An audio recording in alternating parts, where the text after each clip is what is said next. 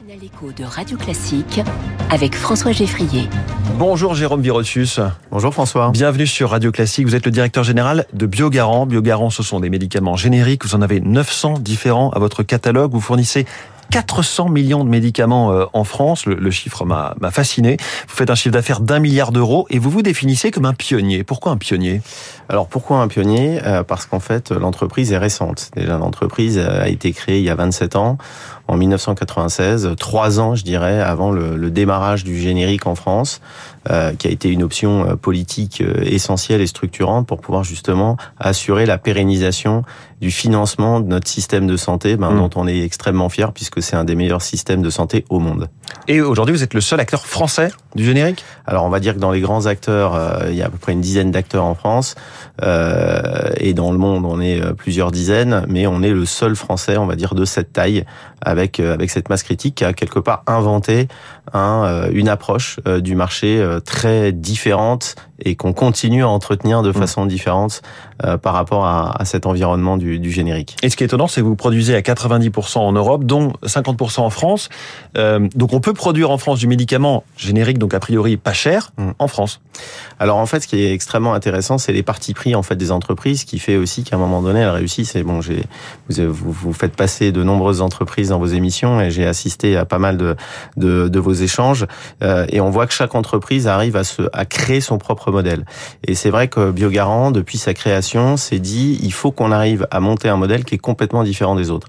On a créé une marque déjà. Mmh. Aujourd'hui, euh, dans, dans l'univers du médicament générique, même mondial, euh, on est très très, très nombreux. Voilà, on se dit bah tiens, euh, pourquoi une marque? Et en fait, cette marque, elle est essentielle parce que justement, elle permet de savoir qui on est, euh, que ce soit pour les professionnels de santé ou que ce soit pour les patients. Et les patients, du coup, on crée de la confiance, euh, on crée de la proximité. Et c'est vrai qu'on essaie de travailler et de partager nos valeurs avec les patients, qui sont très bien ressentis puisque tous les ans, on fait une étude à la fois de notoriété et d'attributs de la marque, et on se rend compte que bah, ce côté santé positive, empathie, mmh. sérieux et justement acteur majeur de la souveraineté euh, sont des sont des euh, sont des messages qui passent extrêmement bien un médicament sur huit euh, vendu en France est biogarant, c'est ça et, Tout à si, fait. si on rentre un tout petit peu dans les coulisses, comment ça se passe à chaque fois pour vous, euh, pour mettre, euh, vous mettre en tout cas sur un nouveau médicament? Alors en fait, comme vous le savez, il y a deux grandes typologies de laboratoires. Il y a les laboratoires innovants euh, de marque, donc qui sont protégés par un brevet pendant un certain nombre d'années. Sanofi, Pfizer, AstraZeneca. Ouais, exactement, tout à fait. Vous citez, vous citez, vous citez les bons. Et puis de l'autre côté, il y a justement la deuxième vie du produit, le cycle de vie du produit. Qu'est-ce qui se passe une fois euh, qu'un euh, brevet euh, se termine? Bah Là, on se prépare, nous, trois ans à l'avance. Ça dure combien de temps, les brevets, d'ailleurs? Alors, les brevets, c'est une vingtaine d'années mmh. en moyenne. Euh, et on se prépare trois ans à l'avance, justement, pour proposer au moment où s'arrête le brevet, le jour J, être prêt le jour J. Donc nous entrons pas par air thérapeutique, mais nous entrons vraiment par échéance de brevet.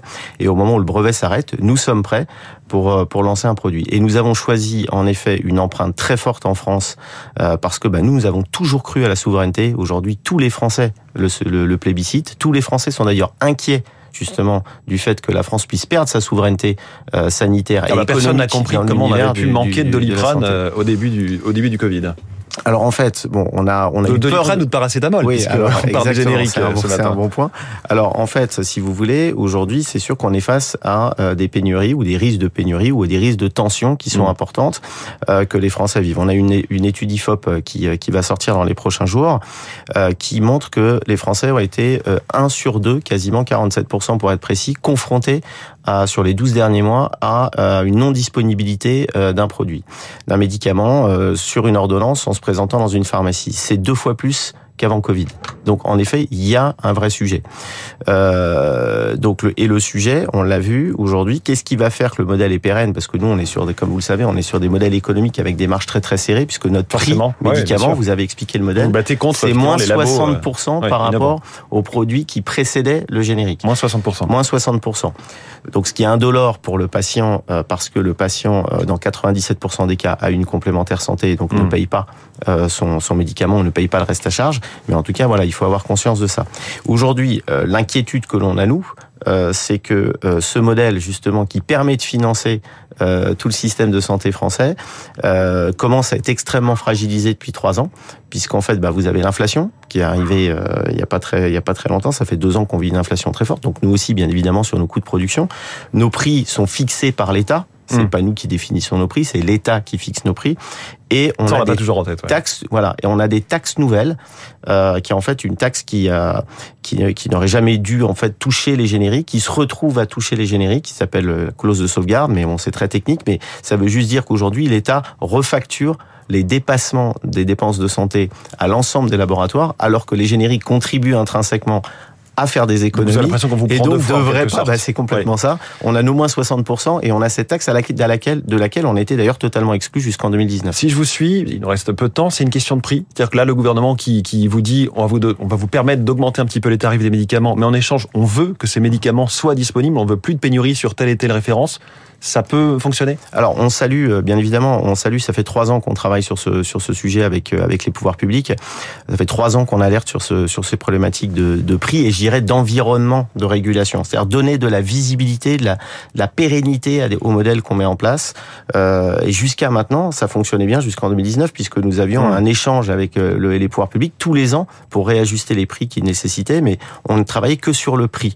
Aujourd'hui, on a à la fois une problématique de prix puisque l'inflation n'est pas prise en compte sauf là dans le cas de la moxicilline, mais je rappelle que c'est une mesure temporaire et pas une mesure pérenne. Et puis d'autre part, bah, il y a euh, c'est euh, un certain nombre de médicaments, à peu près 20% de nos médicaments, 144 médicaments pour être précis, sur lesquels il y a une vraie problématique de pérennité mmh. du fait de l'inflation et de cette régulation additionnelle. J'ai une dernière question très courte. Est-ce que le médicament à l'unité, au lieu des tablettes de 8 ou 16 ou 30 gélules, on le voit aux États-Unis par exemple, ça pourrait arriver chez nous? Alors ça peut arriver. C'est-à-dire qu'aujourd'hui, en cas de pénurie, c'est une des propositions euh, des pouvoirs publics pour 2024, pour la, la, la loi de finances sécurité sociale 2024. Le, il sera autorisé euh, en cas de, de tension d'approvisionnement euh, de pouvoir donner euh, à l'unité mmh. euh, de la moxicilline, mmh. par exemple, si c'était le cas. Mais là, tout est mis en œuvre justement pour éviter euh, ces tensions d'approvisionnement. Jérôme Virotus, merci beaucoup. Passionnant, passionnant cette plongée dans l'univers des génériques. Trop court évidemment, mais on a vu que c'était aussi un, sujet d'actualité brûlante. Merci beaucoup d'être venu ce matin. Merci à vous. En direct sur Radio Classique, le directeur général de Biogarant avec nous dans Comment j'ai réussi 6h46. Faut-il passer à la semaine de 4 jours? La chronique au travail dans un instant.